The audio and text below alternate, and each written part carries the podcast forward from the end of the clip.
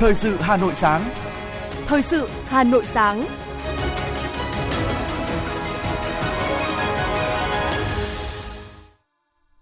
Bảo Nhật và Hoài Linh xin được đồng hành cùng quý vị thính giả trong 30 phút của chương trình Thời sự sáng ngày hôm nay, thứ Tư ngày 31 tháng 8 năm 2022. Chương trình có những nội dung chính sau đây.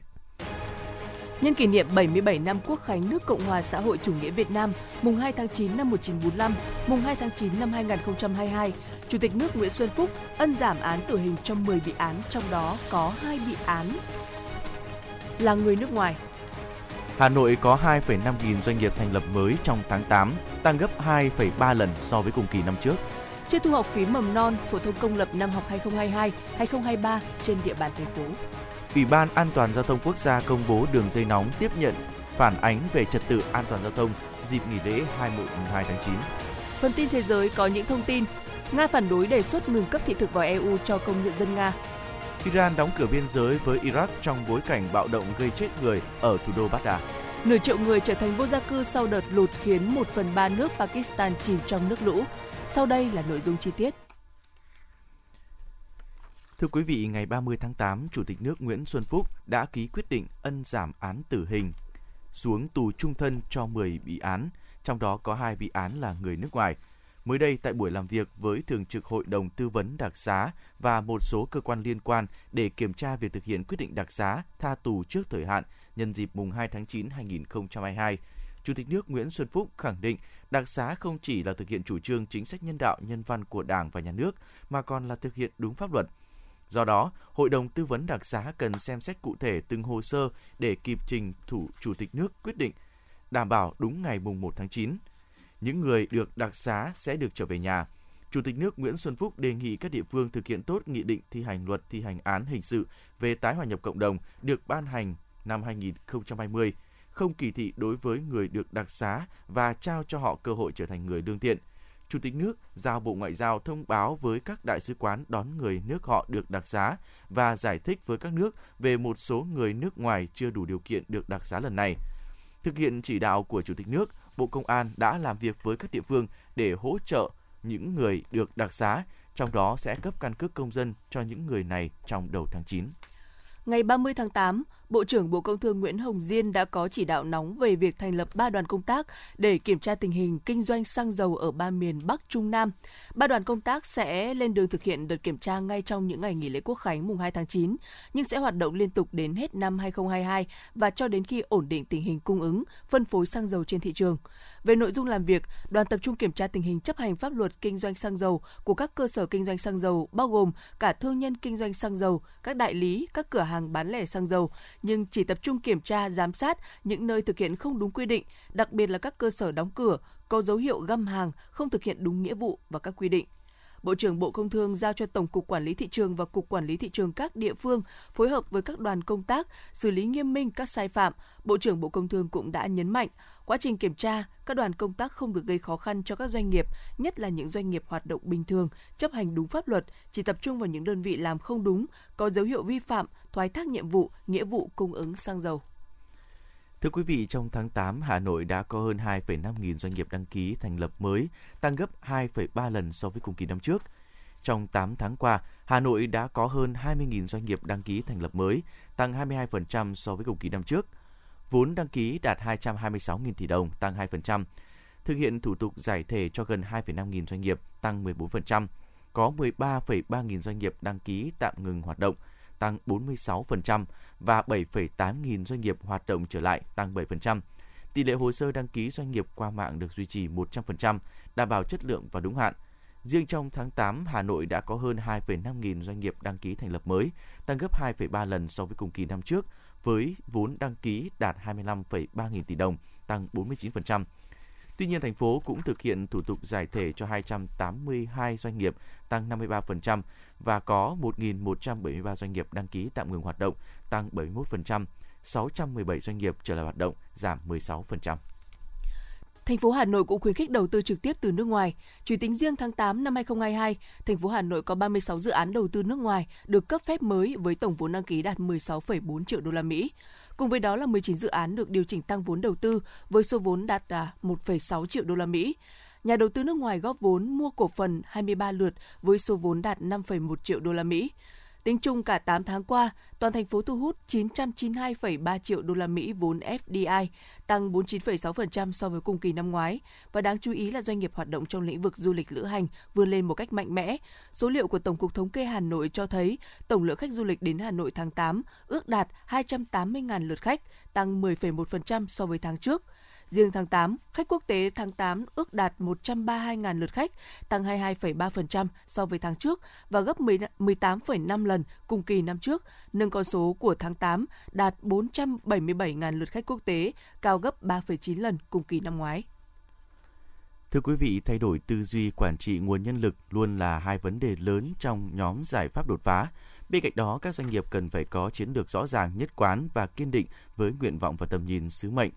Đây là đánh giá của các chuyên gia tại tọa đàm Giải pháp đột phá nâng cao năng lực cạnh tranh của doanh nghiệp phục hồi và phát triển bền vững được tổ chức vừa qua tại Hà Nội. Theo kết quả khảo sát của VCCA, hầu hết các doanh nghiệp trong tất cả các lĩnh vực ngành nghề và các địa phương đều phải đương đầu với các vấn đề do dịch COVID-19 gây ra, nhưng khó tiếp cận với khách hàng 60%, thiếu hụt nhân công 53%, mất cân đối dòng tiền 52%, đứt gãy chuỗi cung ứng 52%. Ông Lại Hoàng Dương, Phó Giám đốc Công ty Thánh Gióng và ông Nguyễn Doãn Thắng, Phó Chủ tịch kiêm Tổng Thư ký Hiệp hội Doanh nghiệp trẻ Hà Nội cho biết. Thông thương giữa các doanh nghiệp trong nước cũng như quốc tế vẫn chưa được phát triển mạnh mẽ. Ngoài ra các cái đường bay mà xúc tiến thương mại là cũng chưa được triển khai. Chính sách trong nước thì cũng có một phần hạn chế bởi vì các ngân hàng bắt đầu quản lý room rất là kỹ và các cái việc liên quan đến sản xuất bây giờ sẽ khó vay hơn, tiếp cận hơn. Vì vậy nên là các doanh nghiệp Việt Nam cũng chưa có cái đà để đi lên theo đúng ý nghĩa của nó. Qua mấy cái năm mà gặp Covid thì các cái vấn đề về chuỗi cung ứng hàng hóa, tiêu thụ sản phẩm là gặp khó khăn. Thứ hai là các cái nguồn chi phí chi trả cho cái chi phí sản xuất cũng như là các cái chi phí cho lao động thì cũng gặp rất nhiều khó khăn, cho nên là ảnh hưởng đến cái quá trình sản xuất kinh doanh của doanh nghiệp. Cùng với những tác động tiêu cực do dịch COVID-19, các doanh nghiệp đang gặp rất nhiều khó khăn trong quá trình hoạt động sản xuất kinh doanh. Do đó, nâng cao chất lượng nguồn nhân lực, tăng năng suất lao động, chuyển đổi số trong bối cảnh mới cũng là vấn đề cần đặt ra trong giải pháp nâng cao năng lực cạnh tranh. Bà Hà Thu Thanh, Chủ tịch Deloitte Việt Nam cho biết thêm. Thực hiện cái quản trị công ty theo mức tối thiểu, đó chính là mức tuân thủ để đảm bảo không có phát sinh những chi phí do việc không tuân thủ tạo ra. Cái thứ hai là cũng làm được luôn và ngay, đó chính là tập trung vào nguồn lực con người, và ở đó ta khuyến khích người lao động, ta phát triển người lao động và giữ chân người lao động nhiều nhất bằng các cái chính sách có thể. Các chuyên gia cũng cho rằng chuyển đổi số là một nhu cầu cấp thiết đối với các doanh nghiệp Việt Nam. Các mô hình chuyển đổi số trong doanh nghiệp sẽ đưa ra các mô hình kinh doanh mới, sản phẩm dịch vụ mới, tạo ra các giá trị tiên tiến, từ đó nâng cao sức cạnh tranh cho doanh nghiệp.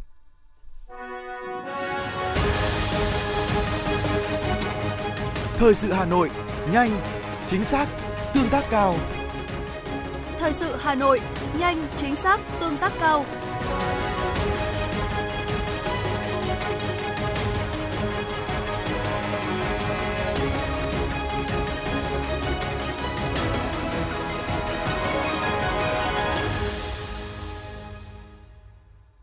Thưa quý vị, thông tin từ Sở Giáo dục và Đào tạo Hà Nội cho biết, đơn vị vừa có văn bản gửi Ủy ban Nhân dân các quận, huyện, thị xã và các cơ sở giáo dục công lập trực thuộc hướng dẫn tạm thời chưa thực hiện thu học phí năm học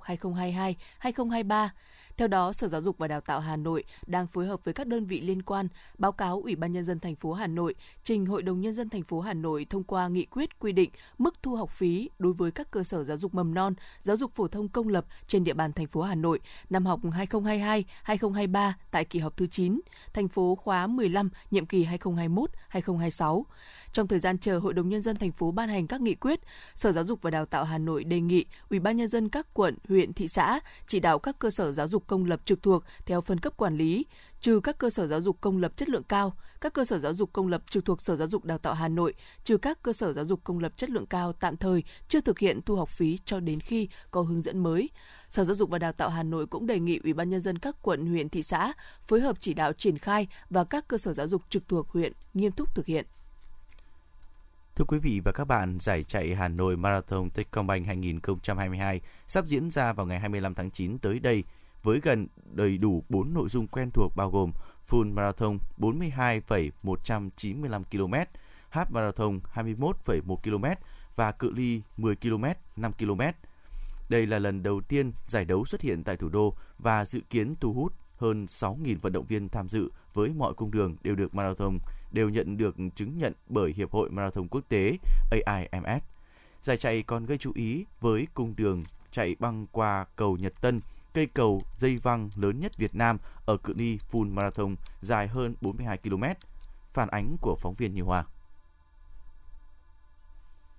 Ở nội dung full marathon, cung đường chạy có điểm xuất phát từ quảng trường Đông Kinh Nghĩa Thục và đích đến tại khu dân cư Vinhomes Riverside Long Biên. Trong đó, vận động viên có cơ hội chinh phục cầu Nhật Tân, cây cầu dây văng lớn nhất Việt Nam. Giải đấu cũng tổ chức riêng đường chạy cho trẻ em nhằm khuyến khích lối sống lành mạnh đến các vận động viên từ 5 đến 14 tuổi. Hai cự ly chạy dành cho các em nhỏ được tổ chức vào chiều thứ Bảy, ngày 24 tháng 9 tại khu dân cư Vinhomes Riverside Long Biên. Cự ly 1,5 km dành cho các bé từ 5 đến 10 tuổi, còn lại cự ly 3 km thuộc với các em nhỏ từ 11 đến 14 tuổi. Lấy cảm hứng từ các đường đua marathon nổi tiếng trên thế giới như London, New York, Boston, Hà Nội Marathon Techcombank sẽ xuất phát tại Hồ Hoàn Kiếm, đi qua các điểm di sản lịch sử kết nối hoàn hảo cùng với các điểm nhấn kiến trúc hiện đại đầy sức sống của thành phố và về đích tại khu đô thị sinh thái Vinhomes Riverside Long Biên. Phó Giám đốc Sở Văn hóa Thể thao Hà Nội, ông Phạm Xuân Tài cho biết, giải chạy là cơ hội để quảng bá hình ảnh về một thủ đô như điểm đến tiềm năng về du lịch và thể thao. Đây là một cái giải chạy mà cũng như là tên gọi của cái giải chạy, cái slogan mà ban tổ chức có đưa ra, đấy là dấu ấn vượt trội, thì đó cũng là một cái hứa hẹn là sẽ đưa đến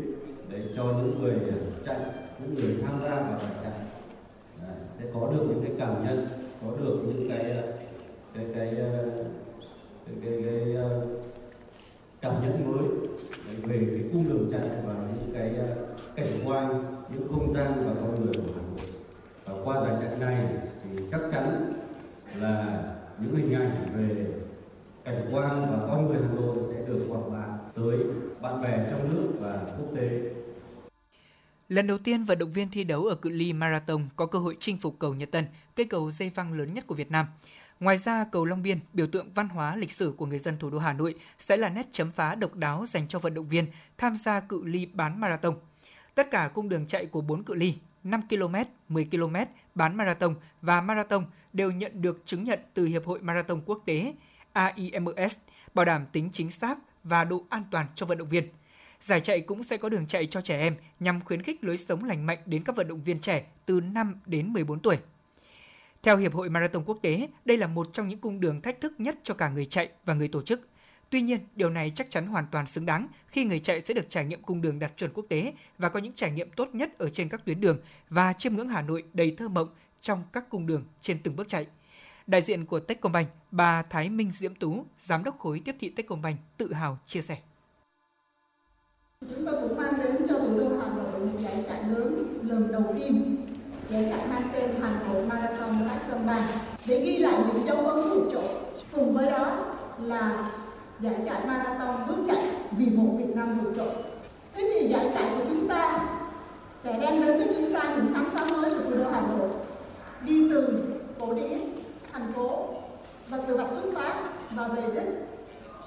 ở một thành phố hiện đại, đi qua những cung đường đẹp có khoảng 7.000 cán bộ người chạy. Đồng thời để lan tỏa tinh thần này thì tổng giám đốc của công ty cũng như là 100% ban lãnh đạo của ngân hàng Techcombank sẽ gặp tất cả các đơn vị của chúng ta tại vạch xuất phát và chúng ta lan tỏa tinh thần sống vượt trội vì một Việt Nam vượt trội. Giải chạy sẽ tăng kết nối cộng đồng với hai hạng mục thử thách doanh nghiệp và thử thách các câu lạc bộ chạy. Thử thách doanh nghiệp là cơ hội để các doanh nghiệp có thể xây dựng sự gắn kết và tăng cường khả năng làm việc ăn ý hơn trong môi trường làm việc. Quan trọng hơn hết là cùng nhau chinh phục mục tiêu vì một cuộc sống khỏe mạnh hơn, cùng nâng cao chiếc cúp chiến thắng. Thử thách các câu lạc bộ chạy nhằm tạo ra sự cạnh tranh thân thiện nhưng không kém phần hấp dẫn giữa các câu lạc bộ ở Việt Nam và khu vực.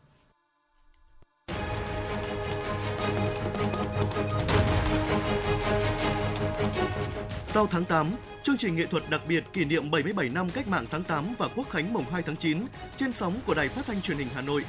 Bằng ngôn ngữ nghệ thuật, chương trình sẽ đưa người xem trở lại với những mốc son hào hùng của thủ đô và đất nước trong hành trình đi tìm độc lập, thoát khỏi ách nô dịch của thực dân phong kiến. Sau tháng 8, chương trình nghệ thuật đặc biệt sẽ một lần nữa cho chúng ta thấy thắng lợi của cuộc cách mạng mùa thu lịch sử năm 1945 chính là chiến thắng của ý chí độc lập, tự chủ, tự lực, tự cường của dân tộc Việt Nam, là thắng lợi vĩ đại của tư tưởng Hồ Chí Minh về độc lập dân tộc gắn liền với chủ nghĩa xã hội ở Việt Nam.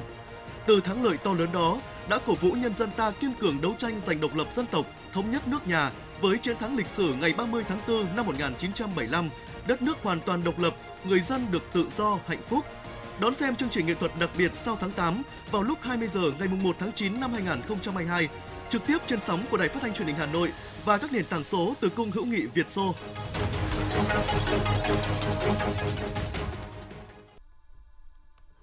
Chuyển qua những thông tin về giao thông. Thưa quý vị, trong dịp nghỉ lễ, nếu có vấn đề gì cần phản ánh liên quan đến giao thông, người dân có thể gọi điện tới đường dây nóng tương ứng vừa được Ủy ban An toàn Giao thông Quốc gia công bố. Theo đó, để phản ánh các vi phạm trong lĩnh vực giao thông vận tải đường bộ như chở quá số người quy định, tăng giá vé quy định, nhồi nhét và chèn ép hành khách, chạy sai luồng tuyến,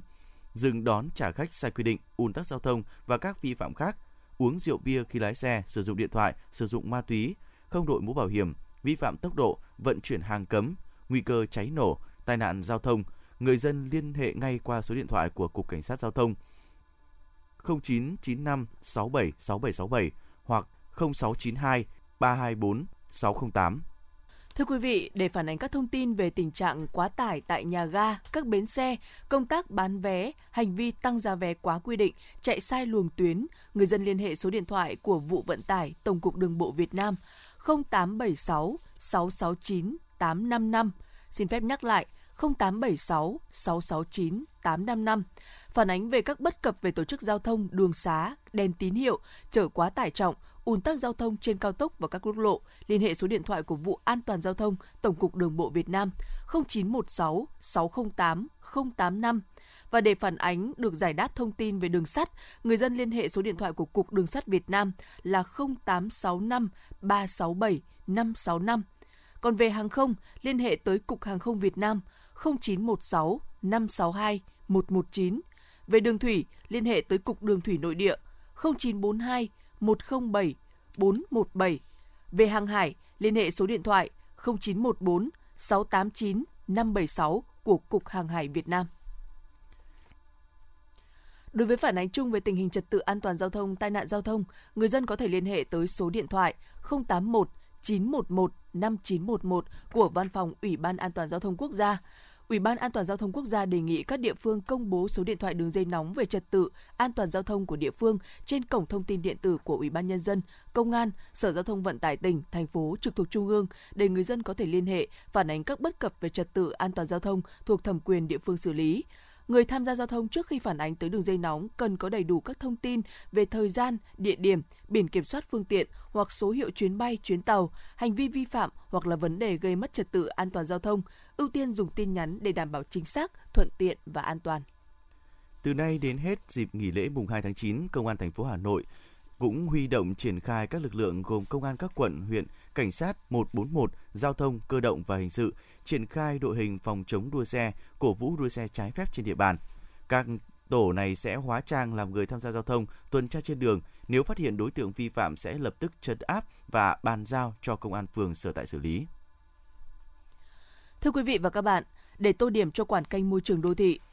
giữ gìn vệ sinh môi trường xanh, sạch đẹp và thời gian qua, Hội Liên hiệp Phụ nữ quận Tây Hồ cũng đã duy trì các tuyến đường hoa, ngõ hoa và xây dựng các tuyến phố bích họa, cũng như duy trì hoạt động vệ sinh môi trường hàng tuần. Từ những hoạt động của các cấp hội viên phụ nữ mà ý thức giữ gìn vệ sinh môi trường của người dân cũng được nâng lên, bộ mặt cảnh quan ngõ phố cũng trở nên tươi thắm hơn, sạch sẽ hơn dưới sự chăm chút của các hội viên phụ nữ.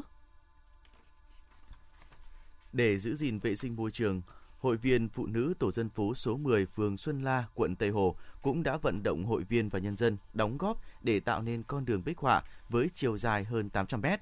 Việc xây dựng nên con đường bích họa được tô điểm thêm bởi những giỏ hoa, chậu hoa dọc tuyến đường cũng đã góp phần tô điểm thêm cho cảnh sắc tươi mới của khu phố, giữ gìn trật tự văn minh đô thị. Bà Nguyễn Thị Cúc, chi hội trưởng chi hội phụ nữ tổ dân phố số 10, phường Xuân La, quận Tây Hồ chia sẻ.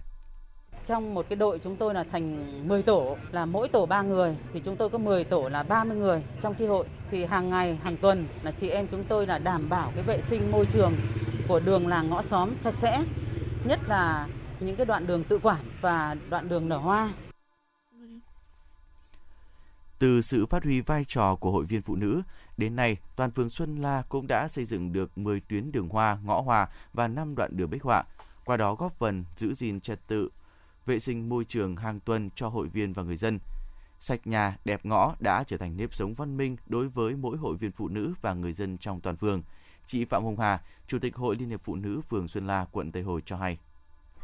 Thì ngay từ đầu năm thì Hội Liên hiệp Phụ nữ phường Xuân La đã triển khai các cái mô hình như là các cái đoạn đường, tuyến đường nở hoa, thì hiện nay đã xây dựng được 2 đoạn đường nở hoa rất là rực rỡ, và tiếp theo thì sẽ cố gắng phấn đấu để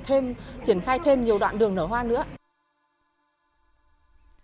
Cùng với việc xây dựng mô hình ngõ hoa, đoạn đường bích họa, thời gian vừa qua, Hội Liên hiệp Phụ nữ quận Tây Hồ cũng đã chỉ đạo các cơ sở hội duy trì hoạt động mô hình 3+, ra quân tổng vệ sinh môi trường vào thứ 7 hàng tuần, duy trì và nâng cao chất lượng công trình, biến chân rác thành vườn hoa, các góc xanh, đoạn đường hoa treo, đường hoa kiểu mẫu, bóc gỡ biển quảng cáo rao vặt tại các trục đường chính, các tuyến phố, đoạn đường tự quản, xanh, sạch, đẹp, nhà truyền thống cách mạng, tượng đài liệt sĩ, tổ chức bởi đợt ra quân tổng vệ sinh môi trường tại các khu dân cư, trang trí bổ sung cây xanh tại các đoạn đường hoa kiểu mẫu, sân chơi, đồng thời nghiệm thu 3 đoạn đường xanh, sạch, đẹp, nở hoa tại phường Bưởi và Xuân La, phát động cuộc thi đoạn đường tuyến phố nở hoa.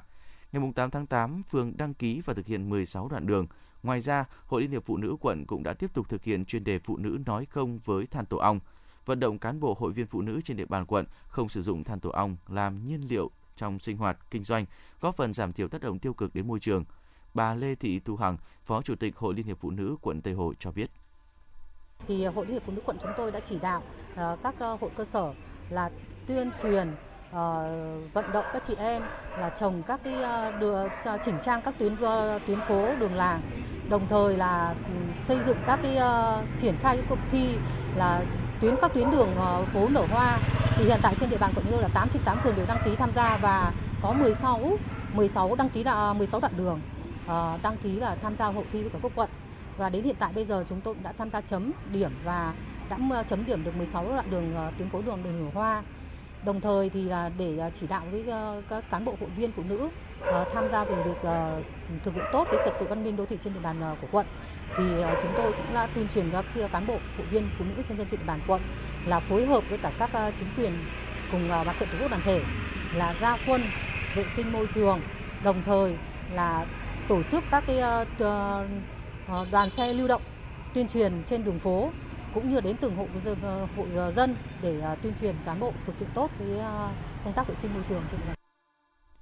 Qua bàn tay của chị em phụ nữ đã góp phần cải tạo không gian khu phố thành những không gian đáng sống cho người dân, tạo nên một diện mạo mới cho đô thị văn minh. Sự chuyển mình phát triển mạnh mẽ, trật tự văn minh đô thị được duy trì ở quận Tây Hồ có sự góp sức thầm lặng của bàn tay chị em phụ nữ với những việc làm nhỏ bé, thầm lặng nhưng đầy ý nghĩa, đã làm thay đổi từ suy nghĩ, hành động của người dân để biến quận Tây Hồ thành nơi đô thị đáng sống nhất tại Hà Nội bởi những cảnh quan môi trường xanh, sạch, đẹp. Cục Cảnh sát Hình sự Bộ Công an cho biết, đơn vị vừa phối hợp với Cục An ninh mạng và Phòng chống tội phạm sử dụng công nghệ cao, Cục Kỹ thuật nghiệp vụ và Bộ Tư lệnh Cảnh sát cơ động, Công an tỉnh Thái Nguyên, Công an tỉnh Tuyên Quang triệt phá đường dây tổ chức đánh bạc và đánh bạc dưới hình thức sổ lô, đề có sử dụng phần mềm để hỗ trợ đánh bạc trên điện thoại di động. Trước đó, lực lượng công an đã thực hiện lệnh khám xét khẩn cấp, tạm giữ người trong trường hợp khẩn cấp và quyết định tạm giữ đối với Nguyễn Thúy Loan, sinh năm 1966, trú tại phường Phan Đình Phùng, thành phố Thái Nguyên, tỉnh Thái Nguyên, cùng 12 đối tượng khác về các hành vi tổ chức đánh bạc. Trung bình mỗi ngày số tiền các đối tượng dùng để đánh bạc từ 400 triệu đồng đến 500 triệu đồng. Cục Cảnh sát Hình sự đang khẩn trương củng cố tài liệu, chứng cứ, đấu tranh làm rõ nguồn gốc 3 khẩu súng và củng cố tài liệu, chứng cứ mở rộng, làm rõ hành vi của các đối tượng liên quan, sớm đưa xử lý trước pháp luật. Chiều qua, Tòa án Nhân dân quận Hà Đông, Hà Nội đã kết thúc phiên tòa hình sự xét xử sơ thẩm 48 bị cáo về các tội cố ý gây thương tích và gây rối trật tự công cộng. Có 20 bị cáo xét xử về tội cố ý gây thương tích theo Điều 134 Bộ Luật Hình sự, 28 bị cáo bị xét xử về tội gây rối trật tự công cộng theo Điều 318 Bộ Luật Hình sự. Các bị cáo trong vụ án này có tuổi đời từ 17 cho đến 26 tuổi, trú tại quận Hà Đông, hầu hết chưa có tiền án tiền sự. Sau một ngày xét xử, Tòa án Nhân dân quận Hà Đông đã tuyên phạt 12 bị cáo chịu mức án giam giữ, 28 bị cáo hưởng án treo và tuyên thả tự do 8 bị cáo. Do thời gian bị tạm giam tương đương với mức hình phạt, đối với hai bị cáo cầm đầu và chủ mưu là Trần Đình Thuần và Bùi Công Đạt, Hội đồng xét xử tuyên phạt mức án lần lượt là 27 tháng tù giam và 21 tháng tù giam.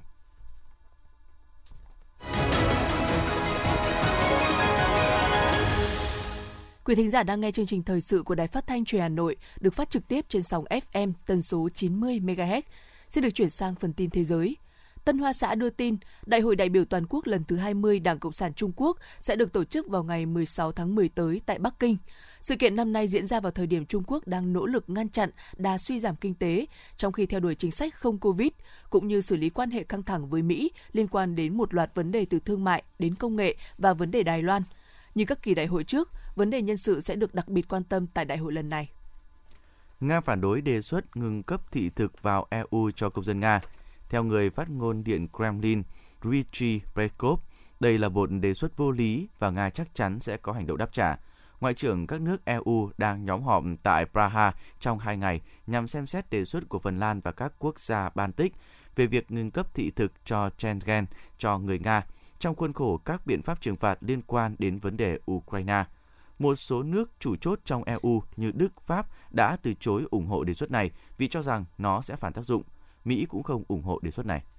Iran đã đóng cửa biên giới đất liền với Iraq khi các chuyến bay đến nước này bị đình chỉ trong bối cảnh bạo lực ở Baghdad. Quyết định này được đưa ra khi hàng triệu người dân Iran đang chuẩn bị đến Iraq trong cuộc hành hương hàng năm tới các địa điểm của người Shia. Trong khi đó, Kuwait đã kêu gọi công dân của mình hiện ở nước láng giềng Iraq rời khỏi nước này. Indonesia vừa đưa ra quy định hành khách đi máy bay phải xuất trình chứng nhận đã tiêm mũi tăng cường vaccine ngừa COVID-19. Quy định trên được áp dụng đối với hành khách đi tàu chặng dài, trong đó có hành khách khởi hành từ các ga như Gambis, Pasar Sinin, Jakarta Kota, thủ đô Jakarta, Bekasi, Cikarang, Karawang và Kikamper, tỉnh Tây Java, và có quyền từ chối cung cấp dịch vụ đối với những người không đáp ứng các tiêu chí mới và hoàn vé đầy đủ. Thưa quý vị, cũng theo quy định trên thì hành khách đi tàu đường dài từ 6 đến 17 tuổi đã tiêm mũi vaccine thứ 2 ngừa COVID-19 không cần phải trình kết quả xét nghiệm âm tính. Tuy nhiên, những người mới chỉ được tiêm mũi vaccine thứ nhất vẫn phải trình kết quả xét nghiệm âm tính. Singapore mới đây đã công bố các quy định mới về thị thực lao động để thu hút nhân tài nước ngoài trong nỗ lực thúc đẩy phục hồi kinh tế hậu đại dịch COVID-19. Cụ thể, visa lao động mới sẽ cho phép người có thu nhập cao và trình độ cao đến định cư mà không cần phải xin việc thành công tại quốc đảo trước. Sáng kiến nằm trong kế hoạch nhằm đảm bảo Singapore có thể cạnh tranh, thu hút nhân tài trên thế giới, giúp quốc đảo phục hồi sau COVID-19. Nửa triệu người dân thành phố gia cư sau đợt lụt khiến 1/3 Pakistan chìm trong nước lũ. Cụ thể, Cơ quan Quản lý Thảm họa Quốc gia Pakistan xác nhận đợt lũ lụt trong mùa hè này đã khiến hơn 1.136 người thiệt mạng và 1.636 người bị thương, cũng như làm hư hại 1 triệu ngôi nhà. Ít nhất 498.000 người ở đất nước 222 triệu dân này đang phải sống trong các trại cứu trợ sau khi phải sơ tán. Nhiều người khác được cho là đang sống với người thân, bạn bè hoặc các cơ sở bên ngoài. Bò biển đã được xác nhận tuyệt chủng tại Trung Quốc sau hơn 2 thập kỷ không xuất hiện tại quốc gia này. Được biết, bò biển đã sinh sống tại Trung Quốc trong hàng trăm năm nhưng không hề được bắt gặp trong hơn 20 năm trở lại đây. Nhóm nghiên cứu đã tiến hành một cuộc điều tra chuyên sâu, khảo sát các cộng đồng ngư dân địa phương trên 4 tỉnh tại Trung Quốc và cố gắng tìm kiếm những bằng chứng dấu vết về loài bò biển trên vùng biển quốc gia này. Kết quả cho thấy rằng sự suy giảm số lượng đáng kể của loài này rất khó có thể dừng lại hoặc đảo ngược với tình hình hiện tại.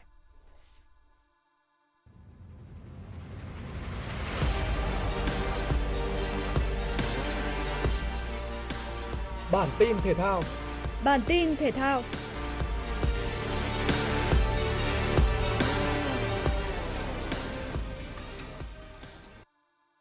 Dù không đạt nhiều kỳ vọng tại giải quần vợt Bangkok Open 2022, nhưng Lý Hoàng Nam đã làm nên bất ngờ tại giải đấu này. Với ngôi vị Á quân, tay vợt sinh năm 1997 được cộng thêm 30 điểm và vươn lên vị trí thứ 290 trên bảng xếp hạng ATP thế giới. Cùng với việc lần đầu lọt top 300, Lý Hoàng Nam còn củng cố ngôi vị số 1 Đông Nam Á. Xếp sau anh là một tay vợt Thái Lan đang ở hạng 616. Bất ngờ hơn khi Hoàng Nam còn đang xếp trên cả một tay vợt hàng đầu thế giới là Stan Wawrinka. Tay vợt người Thụy Sĩ từng giành 3 danh hiệu Grand Slam hiện xếp hạng 295 thế giới. Theo kế hoạch, Lý Hoàng Nam sẽ tiếp tục ở lại Thái Lan để tham dự giải nhà nghề Notaburi Challenger diễn ra từ ngày 29 tháng 8 đến ngày 4 tháng 9. Tay vợt số 1 Việt Nam sẽ thi đấu trận mở màn vòng chính gặp tay vợt hạt giống số 3 người Nhật Bản là Uchiyama Yasutaka hạng 264 ATP. Bước vào trận tranh hạng 3 tại giải bóng chuyền nữ châu Á 2022, đội tuyển bóng chuyền nữ Việt Nam chạm trán đại kình địch Thái Lan. Set thi đấu đầu tiên, Thái Lan đã thi đấu áp đảo và giành chiến thắng với tỷ số 25-19. Sang set 2, đội tuyển bóng chuyền nữ Việt Nam xốc lại tinh thần và thi đấu giằng co với Thái Lan. Đã có thời điểm, các học trò của huấn luyện viên Nguyễn Tấn Kiệt đã vươn lên dẫn trước. Tuy nhiên, ở thời điểm quan trọng, bản lĩnh của Thái Lan đã lên tiếng để giành chiến thắng kịch tính 24-26. Sang set đấu cuối cùng, Thái Lan hoàn toàn chiếm thế chủ động và liên tục dẫn trước. Đội tuyển bóng chuyền nữ Việt Nam tỏ ra đuối sức và nhận thất bại 18-25. Chung cuộc, Thái Lan giành chiến thắng 3-0, giành hạng 3 của giải, trong khi các cô gái của chúng ta đang chấp nhận hạng 4. Dự báo thời tiết ngày và đêm nay. Khu vực Hà Nội có mây, ngày nắng, có nơi nắng nóng, gay gắt, chiều tối và đêm có mưa rào và dông vài nơi, gió nhẹ, nhiệt độ thấp nhất từ 27, cao nhất là 35 độ C. Quý vị và các bạn vừa nghe chương trình thời sự của Đài Phát thanh và Truyền hình Hà Nội, chỉ đạo nội dung Nguyễn Kim Khiêm, chỉ đạo sản xuất Nguyễn Tiến Dũng, tổ chức sản xuất Trà My. Chương trình do biên tập viên Nguyễn Hằng, phát thanh viên Hoài Linh Bảo Nhật và kỹ thuật viên Quang Ngọc thực hiện. Thân ái và hẹn gặp lại quý vị trong những chương trình tiếp theo.